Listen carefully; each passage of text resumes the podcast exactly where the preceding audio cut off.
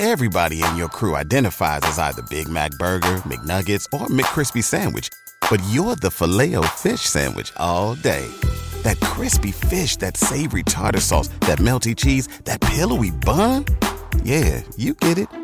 Every time. And if you love the filet of fish, right now you can catch two of the classics you love for just $6. Limited time only. Price and participation may vary. Cannot be combined with any other offer. Single item at regular price. Ba da ba ba ba. Hello, welcome to 30 and a bit. Each episode, I try to solve one of the questions you run into after hitting the big 3 0 together with an expert. Today's question is How can I not feel so damn overwhelmed all the time and learn to say no?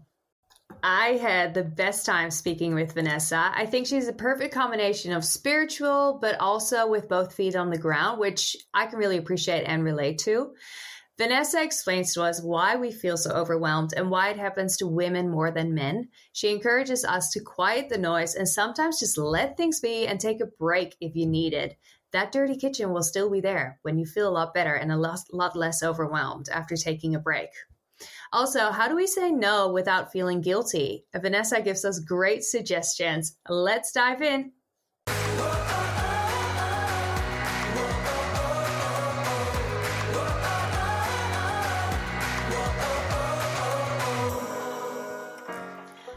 Let's start with the facts and figures of today. The average American feels most stressed at 36 years old. The most popular forms of alleviating stress today includes listening to music, 46%, exercise, 40%, and watching movies or television, 28%. Stress most often includes sleep problems, headaches, food cravings, and brain fog. 75% of Americans experienced moderate to high stress levels in the past month. 91% of Australians are feeling stressed about one or more important parts of their lives.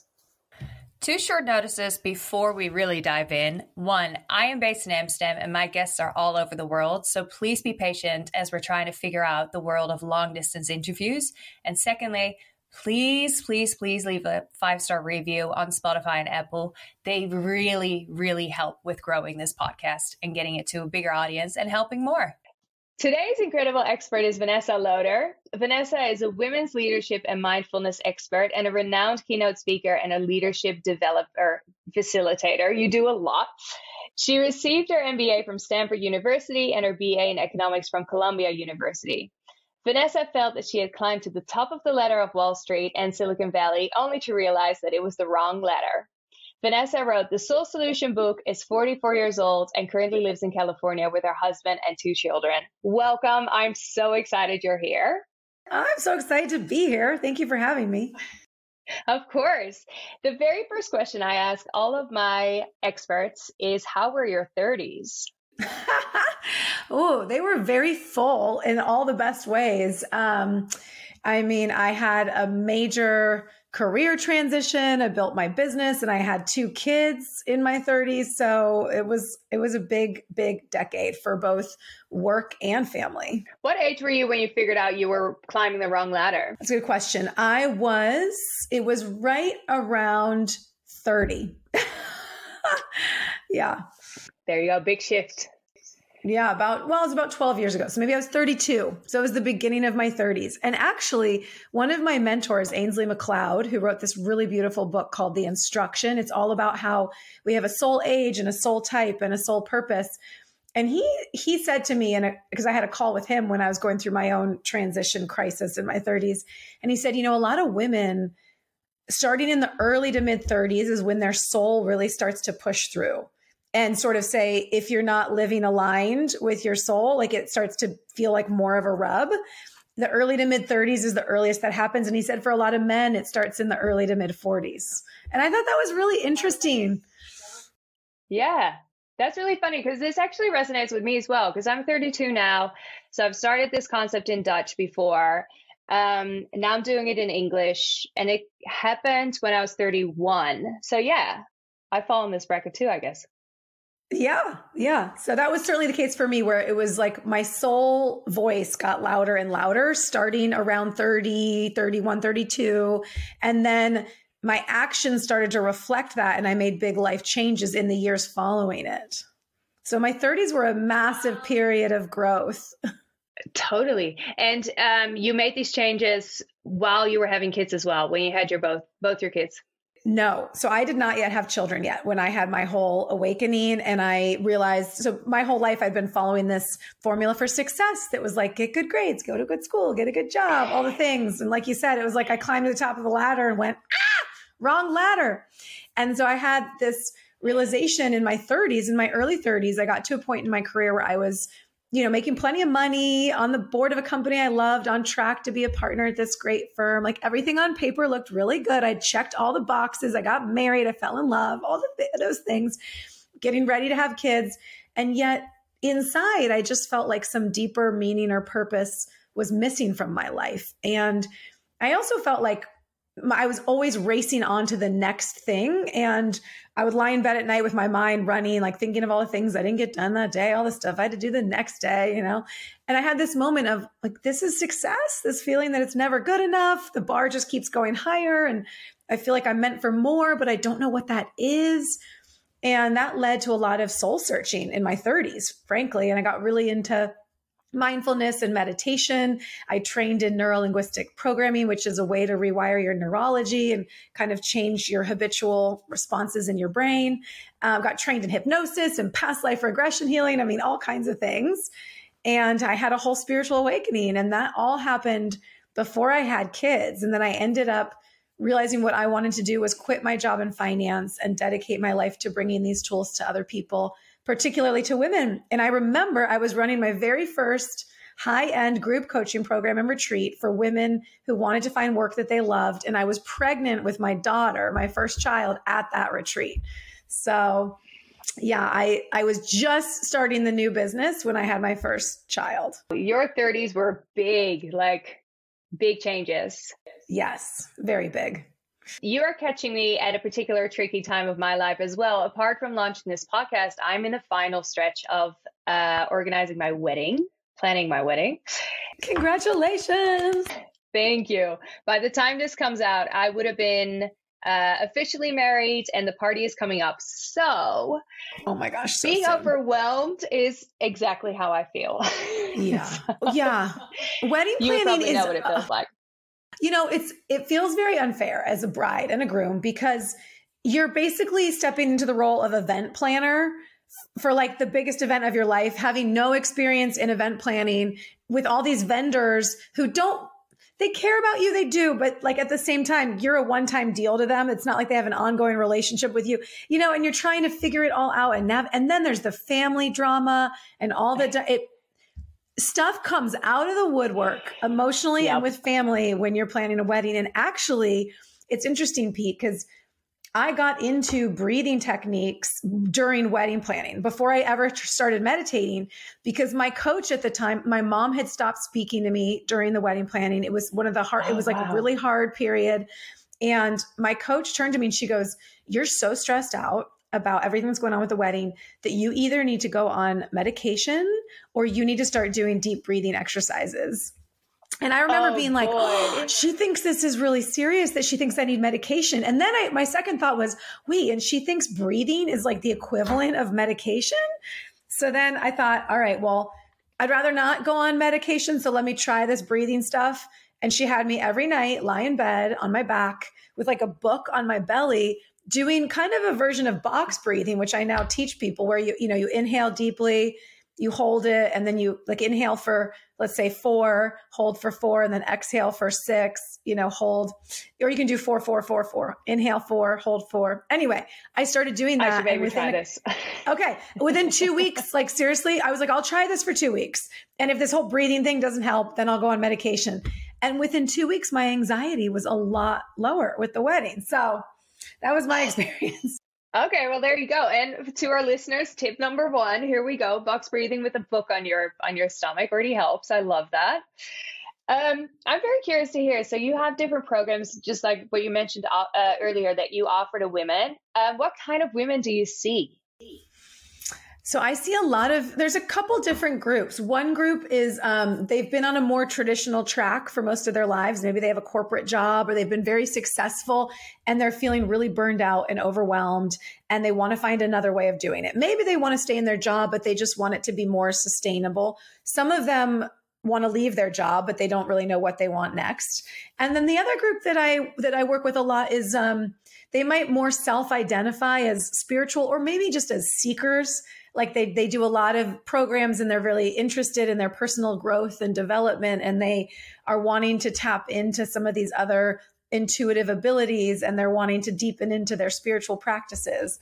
So those are probably the two main groups, but it's mostly women who are burned out and overwhelmed and feel like in their bones they're meant for more. So women today feel a lot of pressure in succeeding in all aspects in their lives and it causes so many of them to feel overwhelmed like the women you see and it can result into being burned out even. Why do you think we do this to ourselves? Well, there's a lot of reasons. And, you know, I think the most important thing for women is to not beat ourselves up and be like, one more thing that I'm not doing right.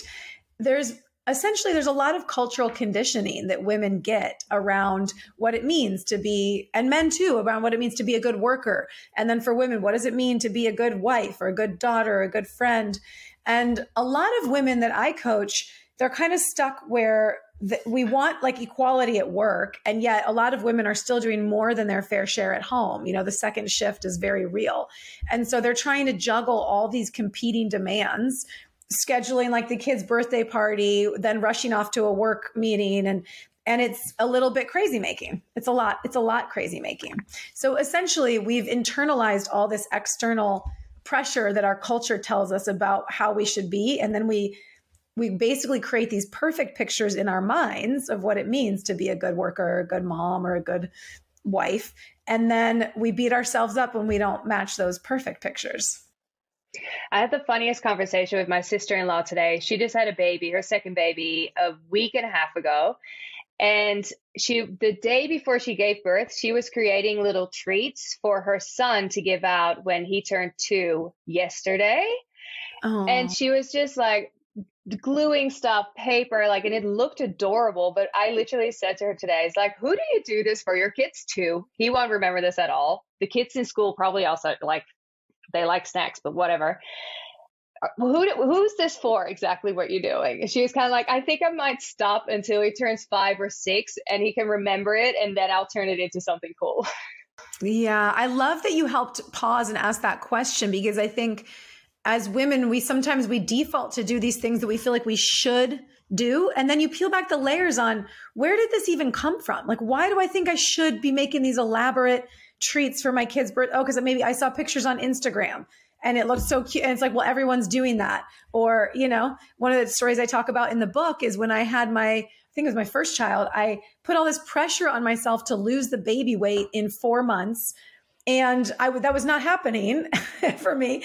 And I realized, well, I I created this arbitrary goal, this standard for myself. Like, where did that even? No one ever sat me down and said, you have to lose the baby weight in four months but it was inferred yeah. all over the place in all the magazines. Yeah. It's like, look at Gisele on the beach after having her baby. And, you know, so we internalize all this stuff and then we go crazy.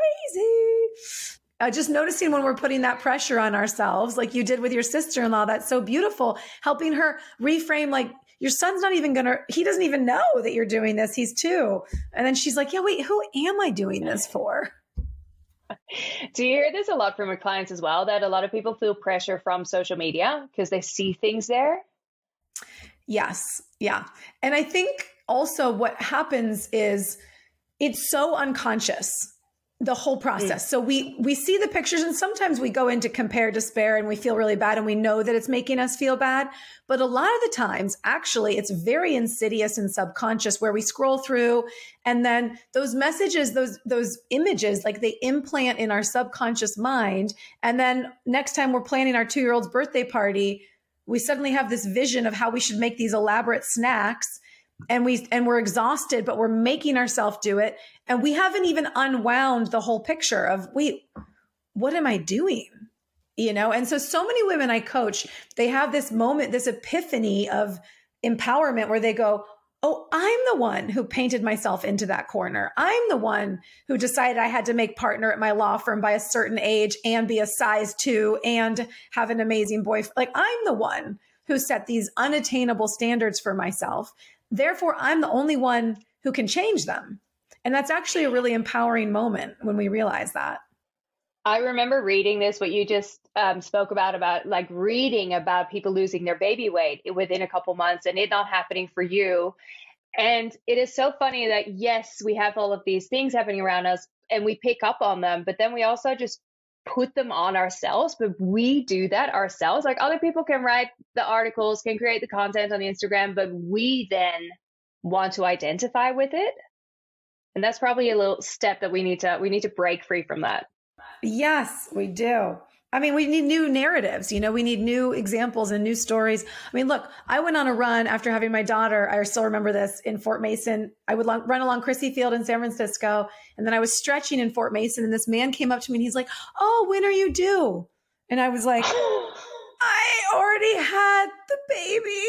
And then it got really uncomfortable because he was like, Oh, it must be like, how old is the baby? And then I was like, Two years old oh no, just digging. Because I just, you know, I had a little belly, right? Like I'm I'm a skinny person, but I had uh, like my my stomach must, did not go back to its flat usual self, and that was you know. But just sharing stories like that, where it's my sister too, who didn't have kids, came to visit and was like, "Oh, now I understand why you never ask a woman why she's pregnant because."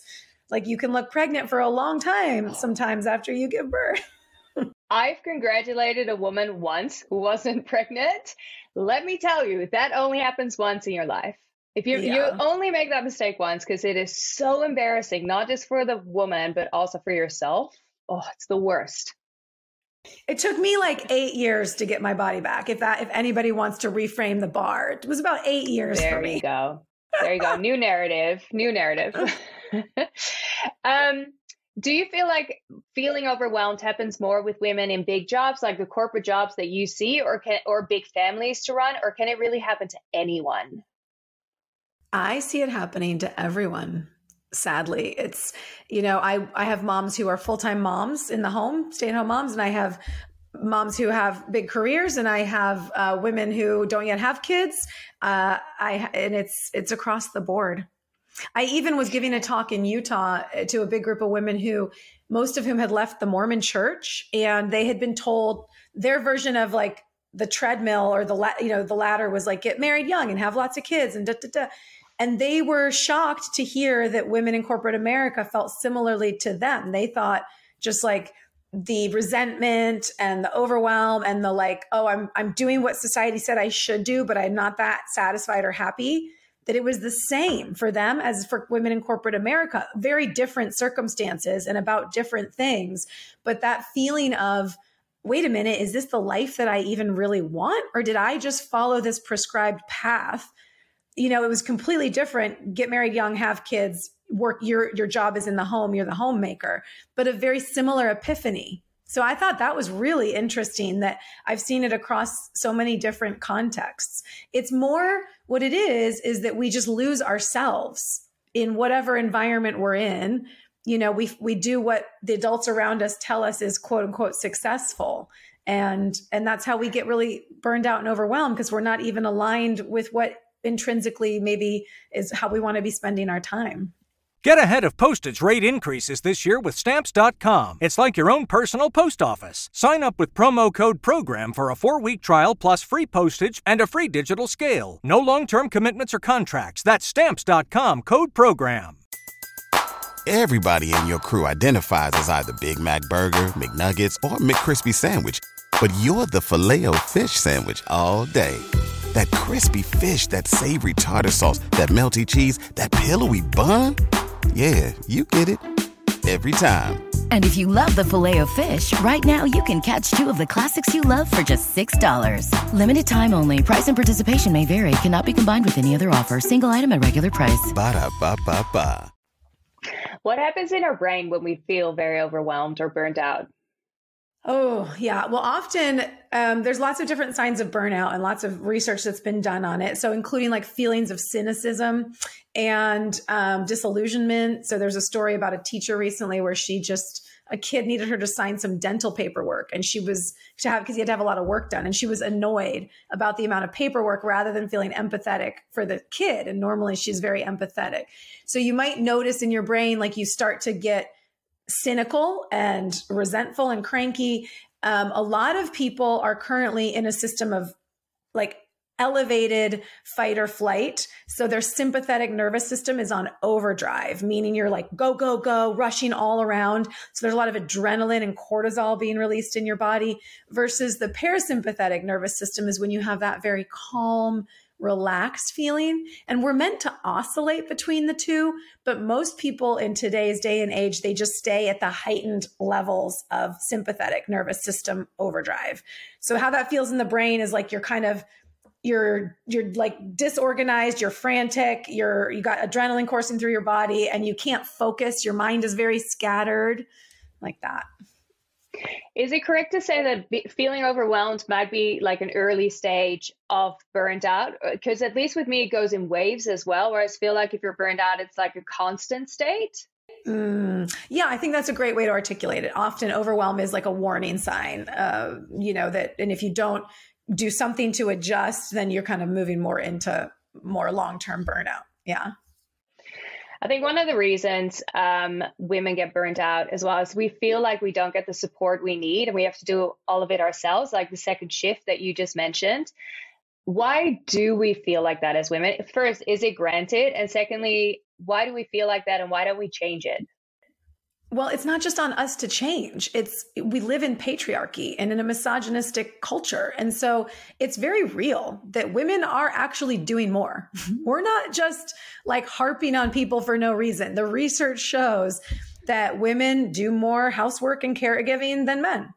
And period full stop. And the really crazy thing is the more senior women get in careers, it doesn't go away. They actually do even more. Some people think maybe they're psychologically trying to compensate Another crazy statistic is really senior corporate women have very few of them have a stay-at-home partner compared to very senior corporate men. So a lot of men in big careers, they have someone managing the household and the children versus a woman in a big career is more likely to be married to a man who also has a big career. So they're just trying to juggle it all. So there's a lot that's it's very important to understand the facts and the research because this is not like women can't handle it or they're just da, da, da, being negative. Um, you know, I'm I'm a big fan of Eve Rodsky's book Fair Play as a way to try to get your partner on board to being more equitable with how you share household duties. I'm a feminist. I like thought I would never marry someone who wouldn't do half the work. My husband would have said the same. And we were always 50-50. And then when we had kids, it totally changed. And I defaulted into doing so much more. And then over the years, I became more and more resentful. And I would ask for help, but it wouldn't always be volunteered. You know, and the other thing is that I've learned is I would emasculate him, I would criticize him, I would control him to try to get him to help out. And none of those strategies were effective. Shocker. so I also had to learn how to have these conversations with him where I wasn't just bringing all my anger and resentment and my controlling criticism to the front, you know, to the fore, where he could feel like we're going to really be equal partners in this. So there was learnings for both of us. When you're feeling overwhelmed and you're moving towards a burnout, like how do you know when that shift is happening? Yeah. Part of it is just self observation. So, just starting to pay attention to your own warning signs. What are your red flags? What are your yellow flags? So, for me, what I've noticed is when I'm feeling overwhelmed, I start barking orders at my husband. I'll be like, "Can you take out the trash? And can you do this? And can you do that? And can you do that?" And that for me, I used to just think, well, that because I need him to do that stuff. But actually, that's my red flag that I'm falling into overwhelm. And what I started realizing is if we're in the kitchen, let's say, and we've made dinner and we're cleaning up, and I'm like, can you wash that pan? Or can you? Do-? Half the time, I don't even need him to do that thing. What I need is to go lie down on the couch and stop cleaning. like that's actually what I need. This sounds so familiar. I think my partner would also say I bark at him. Yeah. So usually when I'm barking at my husband, it's because I'm tired and I'm cranky. And I'm, I think that him helping me is the solution, which sometimes I, yes, sure. But actually, what I need even more than that is to stop all the cleanup myself and go lie down. And the times when I've done that, I go lie down on the couch. I don't say a word to him. And then usually either he finishes the cleanup or I rest and then later we go finish it together, you know, versus me barking. In peace. In peace. There's often a lot of guilt with just putting your work down or putting especially household tasks down and hearing that voice, that ego being like, you should be doing this, you should be doing that. How do we block that out? Okay. So, my new thing with this is that rest and pleasure are feminist acts. Because we have been conditioned as women to believe that we don't deserve to rest or take care of ourselves. We take care of everyone else except for ourselves. And we've been conditioned to believe that our pleasure is not a priority. And I don't mean just like sexual pleasure, any kind of pleasure. It could be I'm going to make myself a nice cup of tea and sit on the couch with a good book. And I'm just going to do that. I do that sometimes in the middle of a work day for like just 30 minutes. And it feels so naughty and like indulgent which is funny because it's not that, but it does because it's like during work hours. And I always feel so recharged afterwards. And it's so hard for me to give myself permission to do that that it's ludicrous. And so I even had these... an example in your book of a guy yeah. who had to wait 45 minutes to pick up his kids. And the wife was like, What did you do in the 45 minutes? He said, I went to a bar, had a beer. And she's like, What? There we would do so many other things in 45 minutes. We'd go to a grocery store, pick up something at the drugstore, like you name it, we'd do it. Yeah. Yeah. So I think as women, we need to recognize this tendency we have to do it all and to take care of everyone. And we have to deprogram ourselves from that intentionally. And it is hard and uncomfortable to sit down and lie on the couch when there's dirty dishes in the sink. And, you know, one of the things I said in the book, I've just found this to be true. It's like not scratching an itch. Like when you go rest and you haven't finished your work or the, the kitchen is a mess and it's going to be uncomfortable but that's the only way through it is we have to start giving ourselves permission to rest and to relax. Because you know what? It never all gets done. It's never going to all get done. That's true. That's true. In your book you write about quieting the noise. Can you tell us what it is and how we do it? Sure. So a lot of my book is about learning how to like tune into the whispers of your soul and what I call your energetic breadcrumbs. And what I found was that the ego is this constant loud voice in our heads, always talking at us throughout the day. And if we want to tune into our soul and create a more soul centric life, we do have to quiet the noise of that ego in order to really tune into our deeper wisdom, which is always available, but it just gets masked or muted by that louder voice. And so, one of the best ways to do that is through meditation. I'm a big fa- fan of meditation. I have like a free 30 day meditation challenge on my website. It's just five minutes a day. So, if you've never meditated, you might prefer listening to some sort of a guided meditation because it can be nice to have a voice helping you quiet your mind. Um, but you could also, you know, go for a walk outside. You could do a like a moving meditation. You can focus on your five senses really tactily. So there's lots of ways to kind of quiet the noise. At the start, I mentioned energetic breadcrumbs. Can you explain what they are and how we listen to them? Sure. So, your energetic breadcrumbs are those little moments when you feel really energized or curious or alive about something. It could be, you know, you want to take an art class or read a certain book, or you're walking by an art gallery and you don't know why, but you feel called to go inside. And then you bump into an old friend and have a whole deep conversation with all these serendipities. And the thing about our energetic breadcrumbs is we dismiss them. We tend to dismiss them as random or insignificant or trivial, but then all those breadcrumbs really do add up. It sort of is like that story with Hansel and Gretel in the forest where like the breadcrumbs lead you home. So your energetic breadcrumbs are one of the secret ingredients to living a more soul centric life. They always lead you to your most joyful, satisfied life. And so when you start to notice them and track them and follow them, it's going to create more more joy and alignment for you. And how do we listen to it? Is it just a matter of being still or it can happen in any moment? It's just starting to pay attention. So, one of the things I recommend in the book, The Soul Solution in my book, is that you journal each night on what brought you energy today. Like, when were you really energized or alive today? What were some of your energetic breadcrumbs? And just write a few sentences at night, maybe along with your gratitude journal or whatever else you do.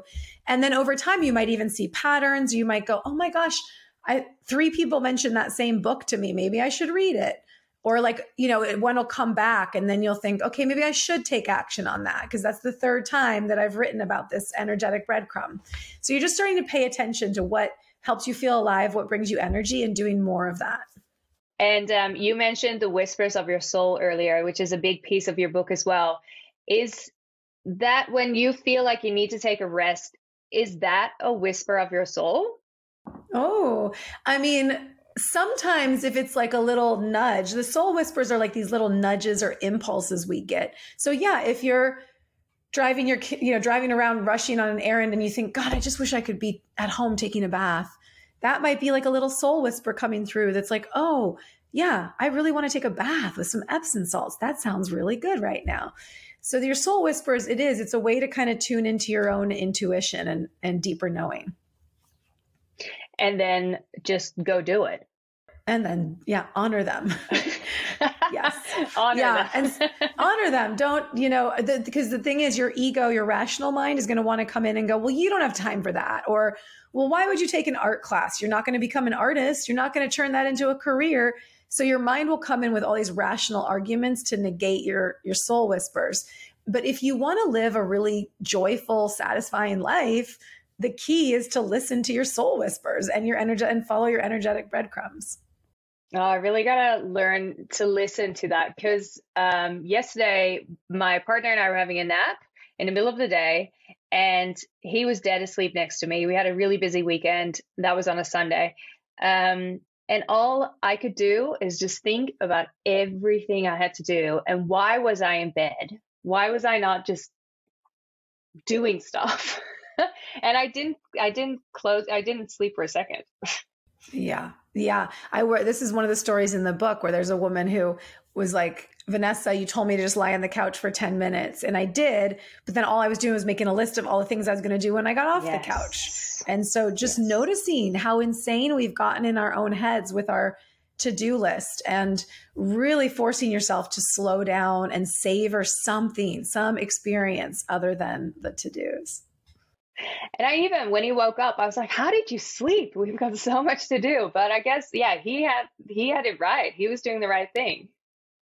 Well, may, I mean, or like maybe you can't sleep and then you want to read a book or go on a walk or there's something else you want to do to recharge, you know, or sometimes you really do just want to go do the thing. Like, so you just go do the work occasionally. But a lot of the times yeah it's it's about retraining our focus and giving ourselves just those you know those periods of rest in between. Um, one way of making sure we get enough rest is by saying no. And i think with our generation the people around me that is incredibly hard because we feel like we're disappointing people all the time. We might feel some shame with canceling things last minute or whatever like deprioritizing things. And I notice, especially now, I've actually already told my inner circle like over the next little while while I am finishing my podcast, uh, planning this wedding, and I signed up for a half Ironman with my partner, which I'm oh wow still not sure that was a good idea. But all of that's happening, so I'm like, guys, up until the wedding, I'm gonna be pretty low key because I my brain just cannot deal with also having social things at night. So. I think I'm practicing saying no a little bit, but why do we struggle with saying no in general, and so many of us? I think a lot of it comes down to people pleasing and not wanting to disappoint others, you know, not, not wanting to let them down. But I had a friend who gave me the best reframe because I was in a business partnership that wasn't going well that I kind of wanted to end, but I felt like this, I'm going to really betray this person. They're going to be so disappointed. And she turned to me and she said, Vanessa, if you betray yourself, you are betraying her. And I was like, and so I like that reframe where if if you really don't want to do something and you make yourself do it, you're betraying yourself and you actually are betraying those people too because you're lying because you don't want to be there. You know? And you're probably also not giving your best version of yourself. Yeah. Very true. And the other thing that I found to be true, and my clients come back and go, Oh my God, that was so powerful. I couldn't believe you said it, but then it really was so powerful is that when you say no to what you don't want, it actually creates space for what you do want to come in. And so I think many of us, we say yes to things we don't really want. And then that takes our time, our space, our energy, and it actually blocks us from getting the things we really do want. And so a powerful no is really important because it does create that space for the, the next thing you really do want to come through. I read some great quote the other day from another teacher, and I can't remember who, but it was something like, People don't come to me for answers, they come to me for permission. And I thought, oh my gosh, that's so true. That's my experience as well. All the women who come to me for coaching, what they're really, really looking for is permission to trust themselves and what they already know. That's it. And so you already know when you really should be saying no to something. And sometimes we want permission from someone like, is it okay if I skip this thing? Is it okay if I don't do blah, blah, blah? Because we want to feel good about ourselves. We want to feel worthy. We want to feel like we're enough. So we want that permission from outside of us. But really, we can give that to ourselves, and it's a very empowering thing to do we're wired for survival in our brains, you know, so we're wired to have people uh, like us and approve of us and get along for safety and belonging and love and connection and all these things we really need. But if you have to abandon yourself to get safety and belonging and love, it's not going to work in the end. And you know, I actually, Carole Robin, who's my favorite professor from Stanford Business School, she teaches this interpersonal dynamics class. She wrote a great book called Connect. And in the chapter in my book, one of the last chapters, I I went to her because I was like, well, what about, well, yeah, when you need to say no, I'm, I'm here I am coaching women to say no, but then they are going to disappoint people sometimes. People are not going to like it. So I got her advice and I put that in the book of like how to frame that and what to say. So that's all in the book. Um, but basically, what she said was, yeah, when you change and grow, or if you've been a people pleaser your whole life and then you decide you want to start saying no, people are going to be disappointed. That that is true. They will be disappointed and it's okay. And learning how to navigate those conversations where you say to them you still you really matter to me and i love you. And i'm going to try this new way of doing things because i also really want to take care of me. And this might be hard for us at first. So let's talk about how we can move through this together. You can even try something like I taught Liz Vesterlund, who's a PhD who's done a lot of research on.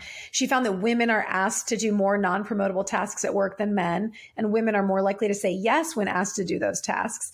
And she recommends starting like a no club with your girlfriends where you'll be like, okay, together we're going to like each say no to something this week or this month. And then you check in with each other. But you can even say that to your friends. Like, I'm, so I'm trying this new experiment where I'm going to sometimes say no to things and I'm feeling really tired tonight. So I was thinking about saying no to our gathering, but I I also want you to know I love you and I care about you and you know you can feel that you can like present it that way to soften it a little bit and to get to have more of a dialogue. Could be a really funny game uh, with your uh, yeah. uh, female colleagues. I like that. I think you're right is that you think self compassion is the most underutilized muscle Mm. How do we show ourselves more compassion? Okay, so my best self compassion hack, which is in the book, it's my favorite one. It's from Jen Sincero, who wrote a book called You Are a Badass. So, you know, when you like say something in a meeting or with a friend, and you go, oh, I can't believe I said that. And then you beat yourself up about it all day. Instead, what you do is you just go, I'm just a little bunny doing my best. You say that to yourself. And what it does is it pops you into humor. And so you can't be in self judgment or self criticism and be in humor at the same time. And the first time I read that, I thought it sounded really silly, but then I started doing it and it works so well. I mean, I yelled at my kids in the car the other day and then I was like, I'm just a little bunny doing my best. yeah. So anytime you notice that negative voice, you just say, I'm just a little, when you get like stressed out about wedding planning and you snap at your fiance and you're not your best self, afterward you just go, I'm just a little bunny doing my best. I like that one. you just mentioned your kids as well, and you talk about mummy timeouts. Tell us yeah. about that and how other moms listening can apply this. Oh, well, it's so funny because, you know, they say you teach what you most need to learn. And that is certainly true for me. So, everything in this book, I have not mastered any of it. I'm just obsessed with trying to learn all of it. So, I was giving a talk to this one big company about mindful leadership. And this woman shared that in her family, they came up with this technique. Someone told them to do this where you get a bell and you work with your kids and you decide like where to put the bell in the house. And then anytime someone in the family is getting like really upset or heated, anyone in the family at any moment can go ring the bell and everyone has to stop what they're doing and take three deep breaths. And I, I heard about this and I was like, oh, this is great. I'm going to come into my family as this wise mindfulness teacher and teach them how to, you know, my husband's so unconscious and my children are wild and I'm going to teach them what this. Anyway, so I introduced this idea to them and they loved it. My son was four years old at the time and he got so excited. He ran around. We picked this one little side table to put the bell on. We got, we chose, it was like, it was actually this little bowl, a sound bowl with a little, you know, thing you go like, mm. Like that. So yeah. we put this out, a little Tibetan sound bowl, a little miniature one put it out on a little table by the couch. And guess who got rung first? Of everyone in the family, me. Within 30 minutes, I was in the kitchen and I got cranky cooking and snapped at somebody. And my son looked at me and he like ran to the bell and he dung it and he stared right at me. It's like, you need to calm down. He didn't say that, but that's what his look meant. And I was like, and I took my three deep breaths. And then I calmed down. And so now it's evolved where we don't have the bell, but we have this tradition where when I get really upset, like I'm starting to yell at people or lash out at my husband or be short with the kids, I'll just go, okay, I need to go take a mommy timeout. And they know mommy's got to take a timeout. And I walk down the hall to my bedroom and I usually don't even meditate. Honestly, I just go lie down. Sometimes I, sometimes I read a book. Sometimes I watch something stupid on my phone. It doesn't matter, but I'm disengaging from the environment and like taking some quiet time for myself. I love this so much. I think it's very funny, especially your kids keeping you on your toes like that. Yeah, because sometimes they'll be like, I think you need, mommy, I think you need a timeout. And then, and usually the sad thing is they're pretty much always like, if they're saying that, it's, they're right. My final question every episode is if you could give the listeners one takeaway from this episode, what would it be? Hmm, I love that. Um, I think it would be to trust yourself and your heart and your inner knowing. And the remembering I'm just a little bunny doing my best. That's my other like big takeaway. Her book is at the top of my list. You are a badass. Vanessa, The Soul Solution is your book. I bought it uh, on Kindle on Amazon, but I actually think people should try to book, uh, try to buy the hardcover because I think it's a great book to take notes in and write little snippets in. So I think people should try to buy the hard copy book because you can really use it as a workbook. There's also a lot of meditations in there. And as you mentioned on your website, vanessaloder.com, there's a 30 day um, free um, meditation, which I think I should try. I'm going to sign up. Uh, also on your website is your TEDx talk, which is really good and I can really recommend people listening to is how to lean in without burning out. Um, anything else you would like to share to our listeners? No, well, the only other thing I'll say is if you buy the book through the links on my website, it links to all the retailers. Um, there's a free resource page that has tons of guided meditations and visualizations, downloadable PDFs and videos that all go along with the book. So you get that whole resource vault if you go to Vanessa Loder, L-O-D-E-R dot com forward slash book, or just click on the big word that says book at the top of the website. And then if you fill in that, that form, you can get the whole resource vault that goes along with the book. There you go. That's a really, really good tip. Go buy it, go read the book, and go learn listening to our our breadcrumbs, our soul whisper, all of it. oh, well, thank you so much for having me, Pete, and for following your own energetic breadcrumbs to create this podcast. Yes. Good on you for being courageous and doing that. It's, you know, it's been a joy to be here with you. Thank you so much. Looking forward to catching up next time. Okay, wonderful. Have a great day. Thank you so much for listening. I look forward to having you again. Please, please leave a five star review. This is so important for podcasts to grow. You can follow us on at 30 and a bit on Instagram and TikTok, and I'll see you next week. Overdraft fees are just the worst. Get up to $200 in fee-free overdraft with a Chime checking account. Sign up today at Chime.com slash Goals24. Banking services and debit card provided by the Bancorp Bank N.A. or Stride Bank N.A. Members FDIC. SpotMe eligibility requirements and overdraft limits apply.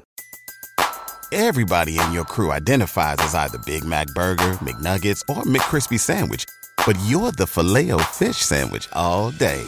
That crispy fish, that savory tartar sauce, that melty cheese, that pillowy bun.